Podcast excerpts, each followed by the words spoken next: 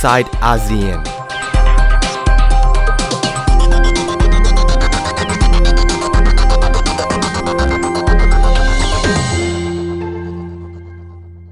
Stay home Stay home Stay home នៅផ្ទះ Stay home อยู่บ้านเด้อยุโรปมา Stay home อยู่บ้าน Stay home Stay home I have a dream,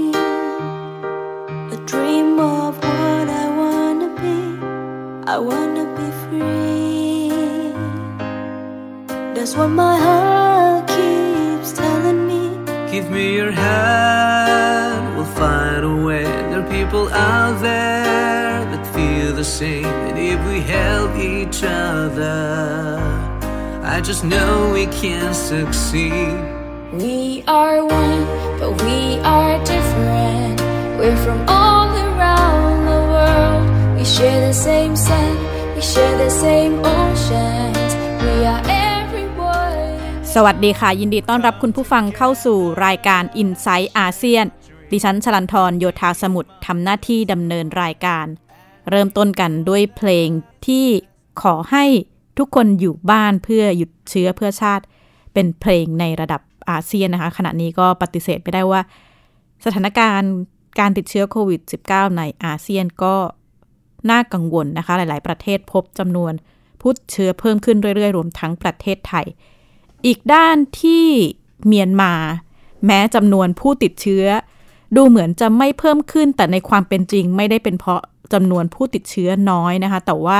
สถานการณ์ทางการเมือง การรัฐประหาร การจับกลุ่มผู้ประท้วงต่าง ๆ เนี่ยทำให้ระบบสาธารณสุขของเมียนมา เรียกได้ว่าแทบจะหยุดการทำงาน ไม่มีการ การตามติดตามฉีดวัคซีน หรือว่าการตรวจเชื้อผู้ติดเชื้อโควิด -19 ในเมียนมาก็ไม่ได้เพิ่มขึ้นหรือแทบจะเป็นศูนย์เลยนะคะ เพราะว่ากว่า 3 เดือนเหตุรัฐประหารในเมียนมาขณะนี้ก็นับว่ามากกว่า 100 วันนะคะ ย้อนกลับไป วันที่ 1 กุมภาพันธ์ วันนั้นเนี่ยมีผู้เมื่อมีการประกาศรัฐประหาร มีผู้ถูกจับกลุ่มร่วม 150 คนนะคะ นำโดยองซานซูจีที่ปรึกษาแห่งรัฐเมียนมา ประธานาธิบดีวินมิน แล้วก็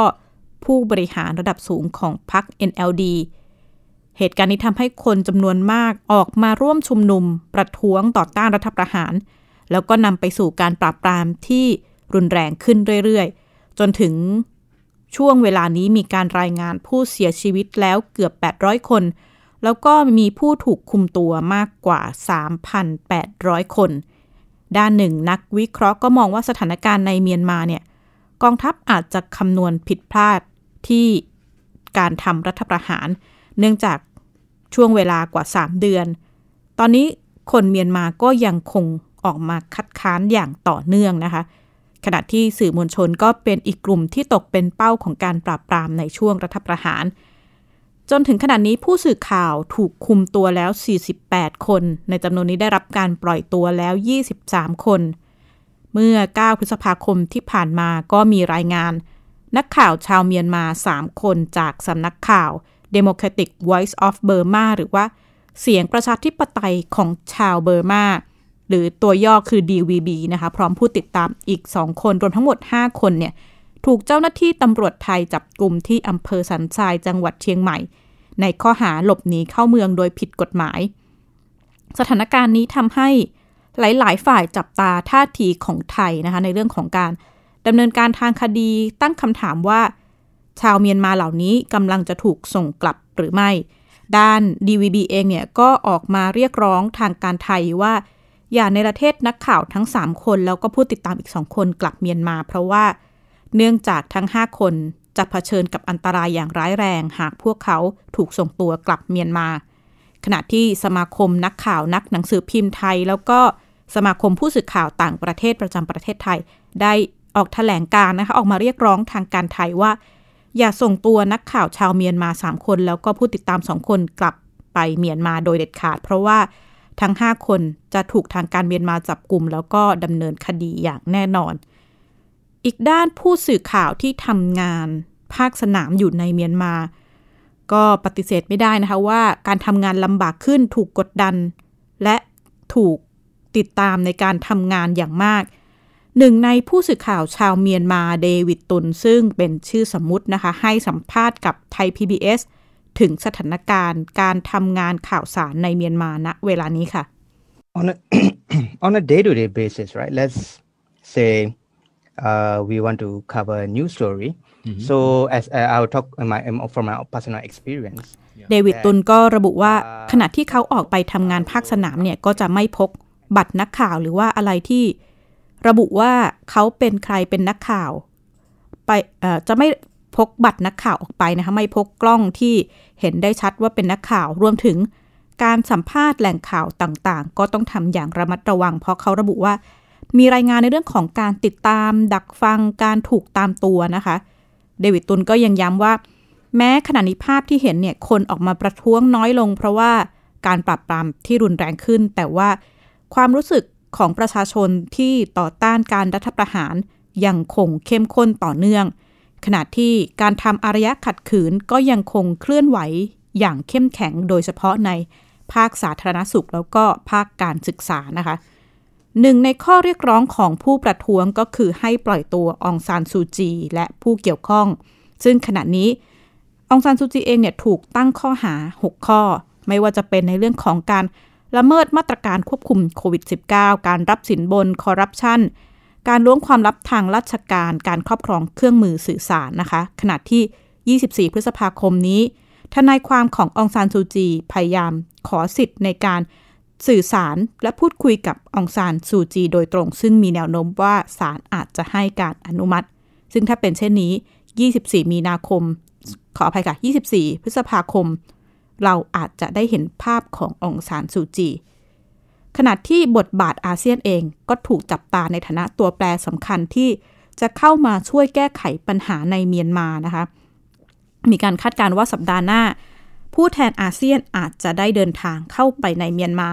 ไทย PBS เองได้มีโอกาสพูดคุยกับดรซาซาโฆษกรัฐบาลเอกภาพแห่งชาติเมียนมา หรือว่ารัฐบาลคู่ขนานเมียนมา ถึงความหวังของชาวเมียนมาต่อบทบาทอาเซียนค่ะ We are ready and stand by and open arms. We have been saying to our ASEAN brothers and sisters, ด us. รซาซาโฆษกรัฐบาลเอกภาพแห่งชาติเมียนมา ระบุว่า ชาวเมียนมาพร้อมที่จะพูดคุยกับอาเซียน เพราะประชาชนเมียนมาเป็นกลุ่มสำคัญที่จะกำหนดอนาคตของเมียนมานะคะ แล้วก็ย้ำว่าหากผู้แทนอาเซียนเดินทางเข้าไปในเมียนมาจำเป็นอย่างยิ่งต้องคุยกับคนเมียนมา และการตัดสินใจอะไรที่จะเกี่ยวข้องกับอนาคตเมียนมาก็ต้องคุยกับผู้แทนของคนเมียนมา และประชาชนเมียนมา ย้ำชัดเจนว่า ประชาชนชาวเมียนมาเนี่ยได้แสดงความต้องการของพวกเขาแล้วผ่านการเลือกตั้งเมื่อวันที่ 8 พฤศจิกายน 2000 ปี 2020 นะคะ โดยการเลือกรัฐบาลเอกภาพแห่งชาติเมียนมาเป็นผู้แทนประชาชน ดรสสายย้ำว่าท้ายที่สุดแล้วเนี่ยปัญหาเมียนมาคือปัญหาของอาเซียน เพราะว่าสถานการณ์ในเมียนมาปฏิเสธไม่ได้ว่าเป็นวิกฤตภูมิภาคค่ะ จากประเด็นสถานการณ์ในเมียนมาขอเชิญคุณผู้ฟังไป มองประเด็นในเรื่องของสถานการณ์โควิด -19 แล้วก็การรับวัคซีนในสถานการณ์ที่จำนวนผู้ติดเชื้อยังคงเพิ่มขึ้นต่อเนื่องวัคซีน ก็ดูเหมือนจะเป็นทางเลือกสำคัญ ในหลาย ๆ ประเทศนะคะ เพื่อป้องกันสถานการณ์การระบาดของโควิด -19 แนวคิดท่องเที่ยวพร้อมฉีดวัคซีน ก่อนหน้านี้เกิดกระแสวิพากษ์วิจารณ์อย่างมากนะคะไม่เฉพาะแต่ในไทยรวมถึงทั่วโลก ขณะนี้แนวคิดดังกล่าวเนี่ยในหลายประเทศ เริ่มมีการออกมาประกาศ เป็นนโยบายเพื่อใช้ดึงดูดนักท่องเที่ยวไม่ว่าจะเป็นบางรัฐของเอ่อไม่ว่าจะเป็นบางรัฐของสหรัฐรวมถึงมาลดีฟนะคะ ด้านหนึ่งก็เป็นการตัดสินใจส่วนบุคคลในการที่จะไปฉีดวัคซีนที่ไหนก็ได้ แต่อีกด้านเนี่ยการฉีดวัคซีนก็ ปฏิเสธไม่ได้ว่าเกี่ยวข้องกับระบบสาธารณสุข แล้วก็กำลังถูกตั้งคำถามในมุมมอง ความเท่าเทียมด้านสาธารณสุข เมื่อสัปดาห์ที่ผ่านมาก็จะเห็นภาพชาวลาตินอเมริกาหลายพันคนนะคะ ตัดสินใจเดินทางไปท่องเที่ยวสหรัฐขณะเดียวกันก็เป็นการท่องเที่ยว เพื่อรับวัคซีนโควิด -19 คนที่เดินทางส่วนใหญ่ก็เป็นกลุ่มรายได้สูง แล้วก็ก่อนหน้านี้รัฐมนตรีกระทรวงการต่างเอ่อขออภัยค่ะ รัฐมนตรี กระทรวงการท่องเที่ยวของมาลดิฟก็ออกมาประกาศใน Facebook นะคะว่ามาลดิฟเองเนี่ยพร้อมที่จะเดินหน้าโครงการ vaxication ก็คือท่องเที่ยวแล้วก็ฉีดวัคซีน แต่ว่าโครงการนี้ก็ยังไม่เดินหน้าจนกว่าประชากรทั้งหมดของมาลดิฟจะได้รับวัคซีนนะคะ ขณะที่ในยุโรปก็เห็นการเปิดทัวร์ให้ประชาชนในยุโรปไปรับวัคซีนสปุตนิกวีที่รัสเซีย รัสเซียเองยังไม่ได้ให้ไฟเขียวเป็นทางการในเรื่องของโปรแกรมการท่องเที่ยวฉีดวัคซีนนี้นะคะโฆษกทำเนียบรัฐบาเอ่อทำเนียบประธานธิบดีของรัสเซียก็ออกมาให้สัมภาษณ์ว่ากำลังพิจารณาเรื่องนี้ แต่ว่ายังให้ความสำคัญเรื่องการฉีดวัคซีนแก่พลเมืองของเขาก่อนนะคะ เหตุผลในการที่ประชาชนประเทศต่างๆเนี่ยเลือกที่จะเดินทางเพื่อไปฉีดวัคซีนก็หลากหลายนะคะ ไม่ว่าจะเป็น ไม่ต้องการป่วยเหตุผลส่วนตัวต้องการป้องกันสุขภาพของตนเองจำเป็นต้องรับวัคซีนเร่งด่วน เพราะว่าอาชีพหรือการทำงานเนี่ยเกี่ยวข้องกับการเดินทางการพบปะคนจำนวนมาก หรือว่านักท่องเที่ยวบางคนที่ตัดสินใจไปรับวัคซีนก็มองว่าการจัดการของประเทศตนเองมีข้อจำกัด เหตุผลเหล่านี้ก็ทำให้คนจำนวนหนึ่ง เลือกที่จะจ่ายเงินเพื่อไปท่องเที่ยวแล้วก็ฉีดวัคซีน ดิฉันเองได้พูดคุยกับเจ้าหน้าที่บริษัททัวร์ที่ จัดโปรแกรมท่องเที่ยวฉีดวัคซีนนะคะ ระบุว่าตัวเขาเองเนี่ยก็ได้รับการติดต่อจากลูกค้า ซึ่งกลุ่มลูกค้าเหล่านี้เนี่ยต้องการไปเที่ยวเป็นหลักค่ะ กลุ่มนั้นอะเขาเขาก็มีความต้องการว่าอย่างน้อยเขาได้ไปเที่ยวด้วยและพอดีวัคซีนบ้านเราเนี่ยก่อนที่เกิดกระแสมาเนี่ยยังยังไม่ทราบว่ามีการนำเข้าอ่าโดยเอกชนได้เมื่อไหร่ แล้วก็มีการอ่าได้ฉีดตามคิวเนี่ยอ่าอายุยังไม่ถึงหกสิบหรือยังไม่มีโรคประจำตัวก็ กว่าจะได้ลงคิวกันก็นู่นเดือนกรกฎาคม ซึ่งเขาดูแล้วมันนานไป อันนี้เป็นความคิดเห็นตัวของของแต่ละบุคคลเขาดูว่านานไปเขา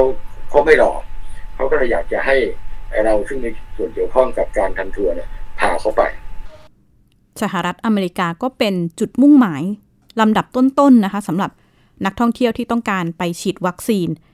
ในระดับประเทศเองสหรัฐไม่ได้มีการออกมาประกาศอย่างเป็นทางการ แต่ละรัฐเนี่ยก็มีนโยบายที่แตกต่างกัน คุณนันทวัฒน์โลหะวิตะเป็นผู้จัดการ ฝ่ายยุโรปอเมริกาของบริษัททัวร์บริษัทมีทวีทัวร์จำกัดนะคะ ก็ให้ข้อมูลกับดิฉันในเรื่องของความปลอดภัยว่า การเดินทางไปท่องเที่ยวฉีดวัคซีนเหล่านี้มีความปลอดภัยมากน้อยเพียงใดหรือว่ามีการ ให้ข้อมูลกับลูกทัวร์ถึงความเสี่ยงที่จะเกิดขึ้นมากน้อยเพียงใดค่ะ ถามว่าถ้าเกิดพาไปแล้วเขามีอาการผลข้างเคียง แล้วจะต้องเข้าโรงพยาบาลหรือป่วยหนักจะมาจากโควิดหรือไม่โควิดเนี่ยอย่างไรก็ตามเนี่ย เราต้องพาไปรักษาตามขั้นตอนอยู่แล้ว แล้วก็มีอยู่ในส่วนขอบเขตของประกันภัยของทัวร์ที่ที่ที่ครอบคลุมอยู่นะครับ ทุกทัวร์เวลาออกเนี่ยมี มีมีการทำประกันให้การท่องเที่ยวอยู่แล้วครับทั้งอุบัติเหตุ และประกันสุขภาพทุกประเทศสำหรับทัวร์ที่มีคุณภาพซึ่งเป็นส่วนใหญ่ในประเทศไทยจะเป็นอย่างนั้นนะครับสำหรับผู้ที่ต้องการเดินทางจากไทยเพื่อไปรับการฉีดวัคซีนที่สหรัฐนะคะ อาจจะต้องมีค่าใช้จ่ายประมาณ 75,000 ถึง 200,000 บาท อันนี้ก็ยังไม่รวมถ้าเกิดกรณีมีความมีผลกระทบจากการฉีดวัคซีนหรือว่าติดโควิด -19 หรือมีเหตุการณ์ ต่างๆ เกิดขึ้นค่าใช้จ่ายต่างๆ ก็อาจจะเพิ่มมากขึ้น ซึ่งคุณนันทวัฒน์เจ้าหน้าที่ที่ทำทัวร์เรื่องนี้ก็บอกว่าได้มีการให้ข้อมูลลูกค้าที่ต้องการเดินทางไปฉีดวัคซีน โดยละเอียดนะคะ แล้วก็มองถึงความเสี่ยงที่อาจจะเกิดขึ้น ด้านหนึ่งก็ปฏิเสธไม่ได้ว่าการท่องเที่ยวฉีดวัคซีน เป็นการตัดสินใจส่วนบุคคลที่มีงบประมาณเพียงพอต้องการรับวัคซีนโดยเร็ว แต่ว่าอีกด้านก็ปฏิเสธไม่ได้นะคะว่าวัคซีนเนี่ยเกี่ยวข้องกับระบบสาธารณสุขในวงกว้าง ดิฉันได้พูดคุยกับผู้ช่วยศาสตราจารย์นายแพทย์บวรสมลีลพันธ์แพทย์ผู้เชี่ยวชาญด้านเวชศาสตร์ป้องกัน แล้วก็เป็นนักวิจัยระบบสุขภาพนะคะ ระบุว่าแน่นอนด้านหนึ่งวัคซีนเป็นประโยชน์ในการป้องกันโรคส่วนบุคคล แต่ว่าอีกด้าน มันเกี่ยวข้องกับแนวคิดเชิงสาธารณสุขที่มองว่าในสังคมเนี่ยหากมีคนไม่ปลอดภัย ไม่มีใครในสังคมปลอดภัยค่ะงั้นบางประเทศเนี่ยที่เขามีวัคซีนเพียงพอในตอนนี้นะครับเช่นสหรัฐอเมริกายกตัวอย่างก็ได้นะครับเขาก็ฉีดให้ทุกคนเลยนะครับที่อยู่ในแผ่นดินสหรัฐอเมริกาไม่ว่าจะเป็นคนอเมริกันมีสัญชาติอเมริกันมีเชื้อชาติเข้าเมืองมาถูกกฎหมายผิดกฎหมาย หรือเป็นแค่นักท่องเที่ยวเขาก็ฉีดหมด ด้วยเหตุผลดังกล่าวเพราะว่าเขาสนใจเป้าหมายที่สองของวัคซีนด้วยไม่ใช่เป้าหมายเรื่องความปลอดภัยด้านสุขภาพของแต่ละบุคคลนะครับ ถ้ามีคนเป็นนักท่องเที่ยวเข้ามาแล้วนำเชื้อเข้ามาเขาก็เดือดร้อนนะครับเพราะฉะนั้นเขาก็ฉีดให้หมดทุกคนเพราะเขามีวัคซีนพอนะครับในแง่หนึ่งถ้าถ้าทรัพยากรพอเรื่องนี้ก็อาจจะไม่สร้างปัญหาใช่ไหมครับตัวอย่างถ้าเรามองแค่กรอบประเทศสหรัฐอเมริกานะครับแต่ว่ามุมหนึ่งสหรัฐอเมริกาก็เป็นบริษัทเออเป็นประเทศที่มีบริษัทผู้ผลิตวัคซีน แล้วด้วยความที่เขาตุนวัคซีนไว้ใช้อ่อควบคุมโรคในประเทศตัวเองเนี่ยครับก็มีข้อวิพากษ์เหมือนกันว่าอาจจะส่งออกไปยังประเทศ ด้อยกำลังพัฒนานะครับน้อยไปหรือเปล่านะครับ ก็เป็นประเด็นทางเอ่อ ethical debate เป็นเป็นจริยธรรมที่ถกเถียงกันได้เช่นเดียวกัน แพทย์ผู้เชี่ยวชาญด้านเวชศาสตร์ป้องกันก็มองว่าขณะนี้ในระดับโลกเนี่ยวัคซีนถูกนำมาใช้เป็นเครื่องมือนอกเหนือจากเรื่องของการแพทย์นะคะกลายเป็นเครื่องมือการทูตระดับโลก แล้วก็รวมถึงนโยบายต่างๆ ไม่ว่าจะเป็นวัคซีนพาสปอร์ตหรือว่าการท่องเที่ยวฉีดวัคซีน ซึ่งคุณหมอมองว่าในอนาคตเนี่ย ถ้าประเทศต่างๆ เริ่มเดินหน้านโยบาย ท่องเที่ยวฉีดวัคซีนเพื่อนำมาใช้เป็นจุดดึงดูดการท่องเที่ยว แนวทางนี้อาจจะกระทบต่อความเท่าเทียมในการเข้าถึงวัคซีนของประเทศต่างๆ ค่ะ ถ้าถ้าหลายประเทศเริ่มใช้นโยบายทำนองนี้นะครับ มันมันอาจจะสุ่มเสี่ยงต่อการที่มีความไม่เป็นธรรมด้านสุขภาพในประเทศบางประเทศที่มีการต่อรอง มีทรัพยากรในการต่อรองกับนานาชาติได้น้อยกว่านะครับ ผมผมคิดว่ายกตัวอย่างชัดเจนนะครับ ถ้าวันนี้พรุ่งนี้มีมีประเทศที่ทำนโยบายพรุ่งนี้ชัดเจนนะครับรับนักท่องเที่ยวไปฉีดวัคซีน แต่ว่ายังมีคนตายจำนวนมาก อยู่ในอินเดียอยู่ในหลายประเทศที่การระบาดหนักเนี่ยมันก็จะเห็นความแตกต่างของอชีวิตมนุษย์ที่สามารถจะรักรักรักษาได้ป้องกันโรคได้จากวัคซีนใช่ไหมครับแต่ว่าวัคซีนเนี่ยถูกนำมาใช้โดยประเทศที่มีทรัพยากรมากกว่า อันนี้ก็อาจจะเป็นเรื่องที่ ถกเถียงกันในระดับนานาชาติต่อไปว่าทำไงให้เกิดความเป็นธรรม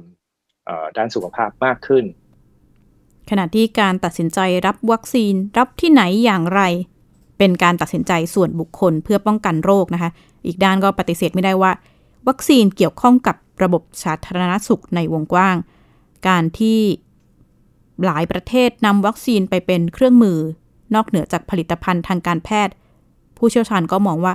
อาจจะส่งผลกระทบต่อความเท่าเทียมทางสาธารณสุขค่ะ นี่ก็เป็นส่วนหนึ่งที่ดิฉันนำเนื้อหาในเรื่องของสถานการณ์ในเมียนมาวัคซีนมาฝากคุณผู้ฟังนะคะ เดี๋ยวเราพักกันสักครู่และพบกันในช่วงหน้าค่ะ Inside ASEAN.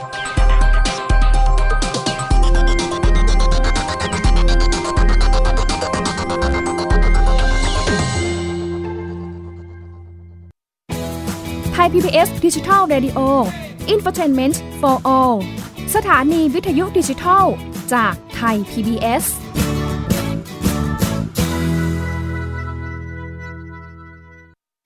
อยู่ที่ไหนก็ติดตามเราได้ทุกที่ ผ่านช่องทางออนไลน์ จากไทย PBS Digital Radio ทั้ง Facebook Twitter Instagram และ YouTube Search คำว่าไทย PBS Radio แล้วกดไลค์หรือ Subscribe แล้วค่อยแชร์ กับคอนเทนต์ดี ๆ ที่ไม่อยากให้คุณพลาดอ้อเรามีให้คุณฟังผ่านพอดแคสต์แล้วนะ วันนี้การดูข่าวของคุณจะไม่ใช่แค่ในทีวีไทย PBS ให้คุณดูข่าวได้หลากหลายช่องทางน้ำท่วมเต็มพื้นที่ เว็บไซต์ www.thaipbs.or.th/news Facebook Thai PBS News Twitter @thaipbsnews YouTube Thai PBS News ไหลล้นทะลักเข้ามากดติดสนันในการข่าวพร้อมๆกับหน้าจอไร้ขีดจำกัดเรื่องเวลา เข้าถึงรายละเอียดได้มากกว่า ไม่ว่าจะอยู่ณจุดไหน ก็รับรู้ข่าวได้ทันที ดูสดและดูย้อนหลังได้ทุกที่ กับ 4 ช่องทางใหม่ข่าวไทย PBS ข่าวออนไลน์ ชับไว้ในมือคุณ รายการสัญญกรรมความสุข เป็นรายการที่จะทำให้เราเนี่ยมีชีวิตที่มีคุณค่าและมีความสุขมากขึ้น ผู้ฟังจะได้ทราบวิธีหรือว่าได้ฟังเรื่องเล่าที่จะทำให้เรามีความทุกข์น้อยลง มีความสุขมากขึ้น มีชีวิตที่มีคุณค่า แล้วก็มีพลัง ฟังเรื่องเล่าจากประสบการณ์จริง ที่จะช่วยให้เรามองมุมกลับ ปรับมุมคิดกับรายการศัลยกรรมความสุข สดทุกวันเสาร์ 15 นาฬิกา ทาง Thai PBS Digital Radio เว็บไซต์ www.thaipbspodcast.com และแอปพลิเคชัน Thai PBS Podcast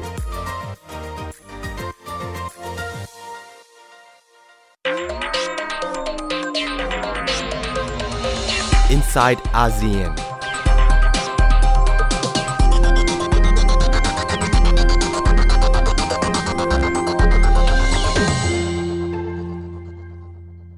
ค่ะ ต้อนรับคุณผู้ฟังเข้าสู่ช่วงที่ 2 ของ i n s i ซต์อาเซียนนะคะ ยังคงต่อเนื่องในเรื่องของสถานการณ์โควิด -19 ขณะที่สถานการณ์โควิด -19 ในอินเดียแล้วก็ประเทศในเอเชียใต้ยังคงน่าเป็นห่วงนะคะ ในอินเดียเนี่ยผู้ติดเชื้อรายใหม่ ยังคงมากกว่า 360,000 คนต่อวัน ผู้ติดเชื้อสะสมมากกว่า 23 ล้านคนนะคะ มีผู้เสียชีวิตมากกว่า 200,000 คน ปัจจัยการระบาดในอินเดียเนี่ยประเด็นหลักๆ ก็เป็นเรื่องของการข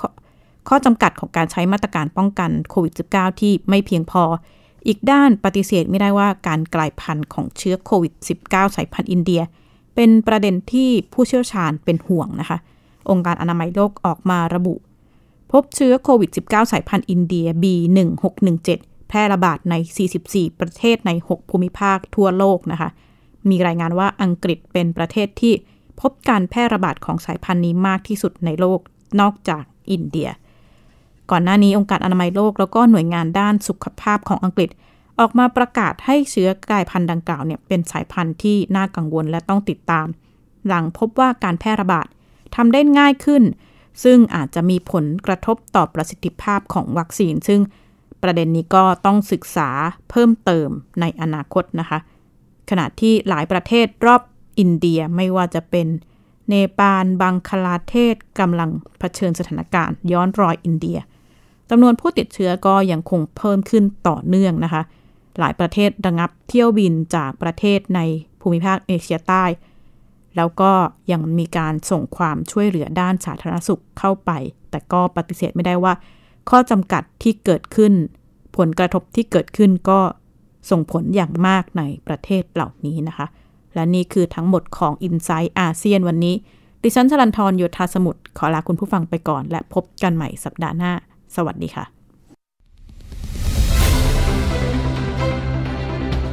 ติดตามรายการได้ที่ www.thaipbspodcast.com แอปพลิเคชัน Thai PBS Podcast หรือฟังผ่านแอปพลิเคชัน Podcast ของ iOS Google Podcast Android Podbean SoundCloud และ Spotify ติดตามความเคลื่อนไหวของรายการและแสดงความคิดเห็น โดยกดถูกใจที่ facebook.com/thaipbspodcast